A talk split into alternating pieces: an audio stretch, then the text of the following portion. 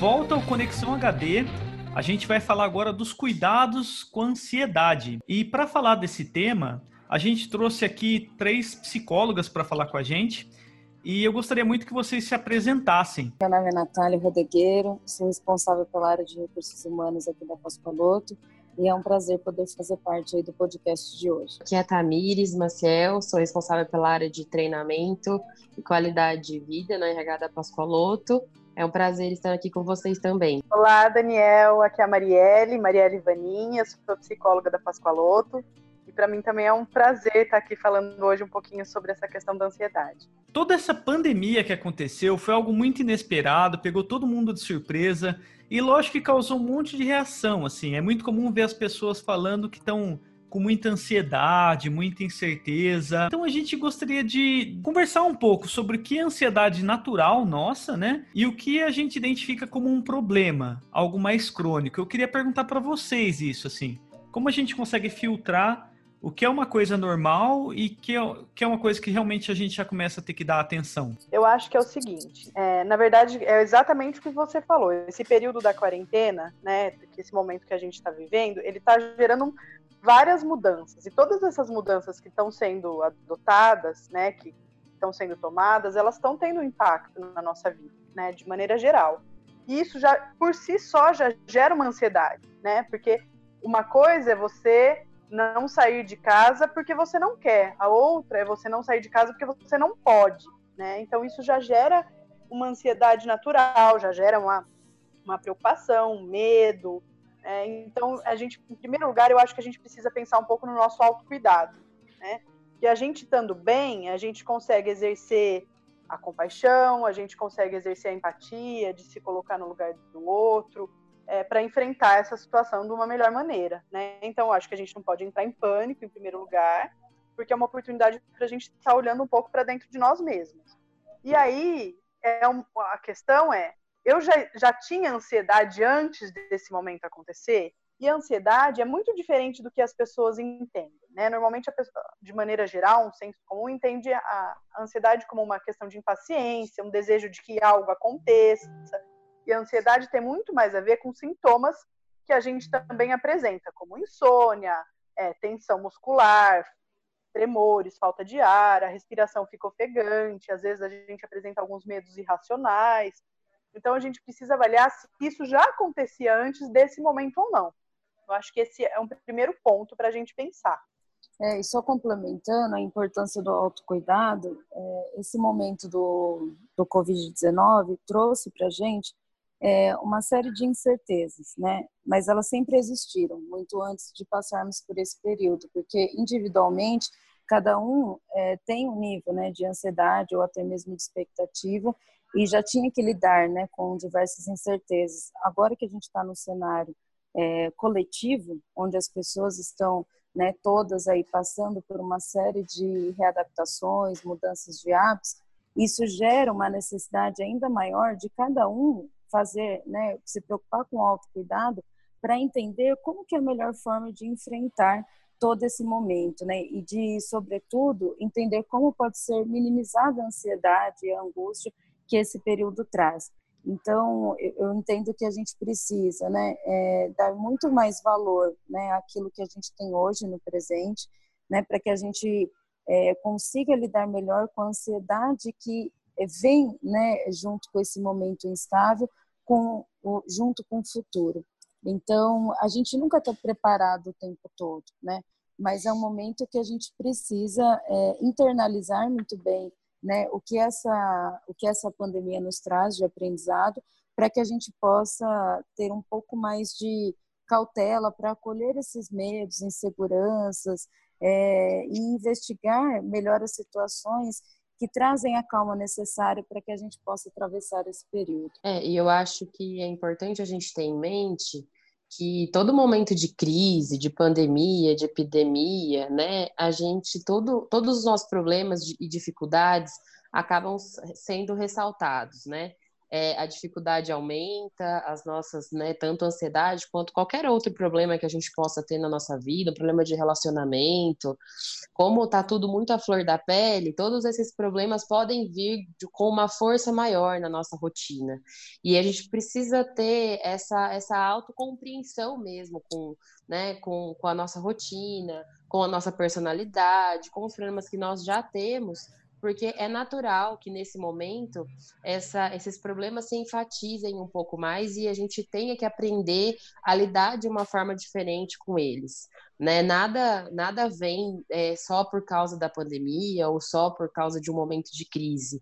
Né? A gente tem que entender também que muitas coisas já vinham acontecendo na nossa vida e aí com esse momento as coisas acabam se enfatizando, né? Eu acho que é importante nesse momento nesse momento crítico, a gente tentar racionalizar as situações para não cair no desespero, né? Como a Marielle falou, de a gente não entrar em pânico. E a racionalização acaba nos apoiando, né, nesse processo de não entrar em pânico, de não entrar em desespero, porque tá todo mundo passando por esse momento difícil.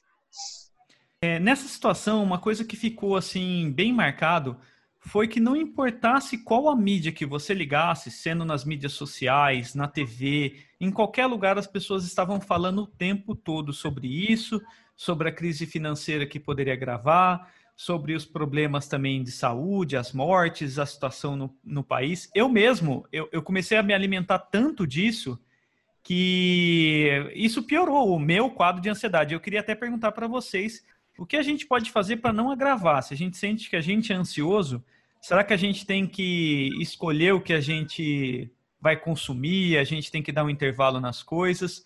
Como vocês veem essa superexposição? Nessa linha do autocuidado também, é, a gente precisa entender o que, o que para cada um pode é, gerar ainda mais ansiedade. Então, se assistir noticiários todos os dias ou acompanhar boletins epidemiológicos todos os dias pode trazer né, é, ainda mais uma. pode desencadear uma ansiedade, é importante a pessoa trabalhar, né, ter autoconhecimento para saber é, o que a faz melhorar nesse cenário ou o que é, faz com que a, a, ansiedade dela se, se intensifique. Então, acho que o autoconhecimento é muito importante nesse cenário, para que você entenda aquilo que vai fazer você evoluir de uma crise de ansiedade, caso você tenha ou desencadeie, e aquilo que pode te acolher. Então, por exemplo, se eu tenho que é, eu tenho que cessar, né, as minhas informações, né, o conteúdo ou filtrar melhor as informações nos meios de comunicação é importante. A pessoa precisa ter esse esse essa percepção.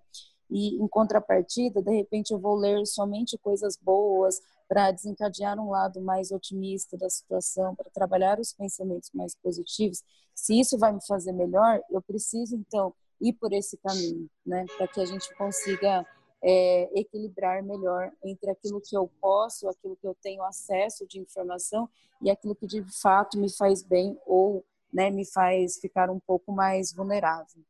É como o jovem diz, é, é o gatilho, né? Agora tá na moda usar isso me dá gatilhos. Exatamente. É, e o gatilho é muito singular, né? É, cada um vai ter o seu. Então, é, pode ser, eu conheço pessoas que deixaram de assistir o noticiário e ficaram mais ansiosas por não terem informação. Então é muito é muito particular mesmo de cada um e vai do autoconhecimento. Então, é às vezes tirar totalmente noticiário não funciona para algumas pessoas. Eu preciso assistir uma ou duas notícias, pegar algumas fontes, né, que são confiáveis também, porque as fake news também causam ainda mais ansiedade, porque você não sabe se aquilo é verdade ou não, e muita gente entra nessa neura de, de buscar, né, é, é, informações e saber se isso é verdade ou não, isso também agrava um pouco, né, essa questão do, do gatilho, mas é muito singular, não tem receita de bolo, né, infelizmente, se tivesse, a gente conseguiria ajudar de uma forma mais rápida, mas infelizmente não tem receita de bolo, é autoconhecimento, autoconhecimento mesmo, você entender se te faz bem ou não, ter acesso a todo momento às informações, ou se isso precisa ser medido ou cessado, né? É, eu acho que tudo isso tem a ver com autopercepção e autoconhecimento, né? Como as duas disseram. Então, é, eu perceber o que me faz bem e o que não faz. Né? Então, como a Tamires disse, a Natália disse, é, se eu assisto demais, isso me provoca ansiedade, ou eu assisto de menos, isso também me provoca ansiedade. Então, o que, que eu penso, o que, que eu sinto e como eu estou. Né? Porque quem é ansioso vive muito no futuro né? e acaba perdendo o presente. Então, como eu me encontro neste momento? Eu estou pensando, ah, mas se eu ver, eu vou pegar e eu vou sair? Ou não? Ah, se eu ficar alheio, aí eu, eu vou sair para qualquer lado e posso né, contrair a doença, por exemplo. Então, eu acho que é a autopercepção e o autoconhecimento de como eu estou e como eu me sinto. E aí a gente praticar as dicas né, com relação ao controle da ansiedade. Então, eu me alimentar bem, eu tomar o sol, tomar o sol, que isso a vitamina D ajuda a gente fortalecer a imunidade, é, eu viver no presente, eu, eu cultivar bons pensamentos, eu ter um hobby, praticar atividades físicas. Então, é, é me conhecer para ver como eu me sinto nesse momento. É, é fácil? Claro que não, né? Porque a gente, a gente também é um ser em relação em constante mudança. Então, mas eu acho que é a gente parar um pouco, por isso a questão que eu falei lá no início, que é a oportunidade da gente se conhecer e da gente olhar um pouco para dentro da gente, tá? Então, agora, como eu me sinto agora? Como eu estou agora? Né? Para que eu possa é, começar a praticar coisas que vão favorecer a diminuição da ansiedade, a, a melhora do, da minha qualidade de vida, do meu bem-estar. E diferente das outras pandemias, né, que o mundo já já pôde vivenciar, já vivenciou, é, nesta pandemia nós temos uma grande força das mídias, né, é, sociais, dos canais, da informação. Então isso tudo é, eleva um pouco o patamar, né? É, eu acho que isso é, é o principal diferencial das outras pandemias que nós já passamos. Então hoje o acesso a essa informação é, como é muito maior, né, a gente acaba tendo aí esses reflexos tanto positivos para alguns, né, obviamente, e aí é uma questão, o problema não é não é o canal de comunicação, mas o que é a comunicação que você é, consome faz, né, e o quanto ela é relevante em relação a, a ser verdadeira, né, informação, e o quanto a gente precisa estar também é, informado, isso não é um problema, mas o que isso pode é, gerar também no nosso entorno. Então, às vezes eu desconheço uma informação que é importante, mas o outro que está ao meu lado conhece, né? Então, assim, Legal. eu acho que também é muito complementar, né? Eu acho que as pessoas estão no momento, dada a, a essa diversidade de canais, enfim, que ela pode se informar, é, é, muito complementar, porque eu acho que existem algumas discussões, existem algumas trocas bem pertinentes nesse momento. É, eu estava pesquisando ontem sobre esse tema. Eu vi que o próprio Google disponibilizou uma aba onde vários profissionais podem pedir ou oferecer ajuda para fazer uma realmente uma corrente. É, e eu uhum. gostaria de saber de vocês, assim, também, é, deixar um espaço de recomendação, seja de leitura, aplicativos, serviços que vocês estão é, acompanhando durante essa crise. É, tem, tem, alguns livros que normalmente eu até falo é, são vários, mas assim, tem alguns que eu, que, eu, que eu falo. Um deles é o Mundo de Sofia, né? Que ele fala. Ah, ele incentiva a gente a continuar, a gente a caminhar, a gente criar interesses pelas coisas. Eu acho que esse é um livro legal. Tem um outro que chama Vidas Alheias, que, que fala um pouco da individualidade de cada um, de cada pessoa tem uma história particular e singular, eu acho que é um livro legal. Vou falar só mais dois, porque senão vou ficar muito extensa, né? um que chama O Homem em Busca de Sentido, que é do Viktor Frankl, que é de um psicoterapeuta que ficou num campo de concentração, né? E ele fala, conta de, de como ele se saiu, fala um pouco da questão da resiliência, né? De uma situação tão difícil que ele conseguiu é, criar coisas a partir disso. E um, e um último livro é A Mulher que Não Queria Amar. É, é, de narrativas de pacientes que conseguiram resolver os seus problemas. Então, eu acho que esses livros, é, em algum momento, em alguma situação, eles podem ajudar e são interessantes para a gente ler. É, Mário, eu também indico esse Em Busca de Sentido, do, do Viktor Frankl, porque ele traz muito essa questão de como a gente pode aprender né, na diversidade e nos tornarmos, inclusive, mais resilientes, mais autoconfiantes, né? É buscar um, um, sentido, né? Quando a gente se confronta com uma situação que não é a mais confortável, é, ele cita algumas lições aprendidas, né, que consiste em converter o sofrimento numa conquista humana, né, segundo o, o livro o autor. Então, eu acho que ele é uma boa pedida aí nesse momento.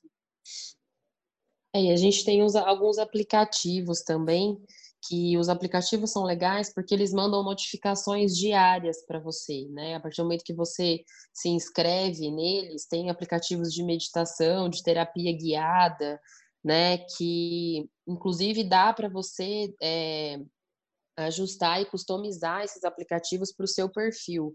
É, eu já utilizei e já recomendei para algumas pessoas o Lojong e o Símbolo, que são aplicativos que eu achei legal, que não, não trata muito em massa, né? Ele tem essa questão da singularidade. E ele, por mandar sempre notificações do seu celular e mensagens positivas, também cria, né, e ajuda nessa disciplina, né, nesse momento seu, né, de autoconhecimento, de meditação, de você se entender, olhar só para si, né, porque a gente, a gente sempre, né, não só na pandemia, mas é, a todo momento a gente tá no, a gente vive um, um, um século que está tudo muito rápido, né, as informações chegando, então você ter esse estímulo para você parar e olhar para si ajuda muito, né? Esse, esse estímulo não só não só seu, né, mas você também receber e utilizar o celular que a gente está junto o tempo todo é, para esse momento de olhar para si mesmo, de autoconhecimento e de parar e se desligar um pouco de tudo e também nessa forma conseguir reduzir a ansiedade. Bom, gente, eu quero agradecer a vocês pelas dicas, pela participação. Esse podcast eu achei muito importante fazer essa pauta, é mais que necessário agora, né? Porque é algo que atingiu todo mundo, não foi um cenário que a gente é, estava esperando. Então, muito legal aí a participação. Quero agradecer bastante aí a vocês. Ah, eu que agradeço a participação, me coloco à disposição também, se alguém tiver alguma dúvida, é, quiser algum auxílio, uma orientação, eu estou à disposição e queria te agradecer mais uma vez. Uhum. Muito obrigada, foi muito legal, é importantíssimo a gente falar sobre esse tema. É, eu entendo que é muito pertinente a gente é, trabalhar esse tema com, né, com, nesse momento, para que a gente possa compartilhar também aquilo que a gente sente com outras pessoas, né? Porque outras pessoas estão passando por essas mesmas coisas. E é óbvio que cada um sente isso de uma maneira, respeitando a singularidade de cada um. Então, é, eu acho que todo movimento como esse ajuda bastante, né? As pessoas é, a passarem de uma forma menos dramática, vamos dizer assim, por esse momento.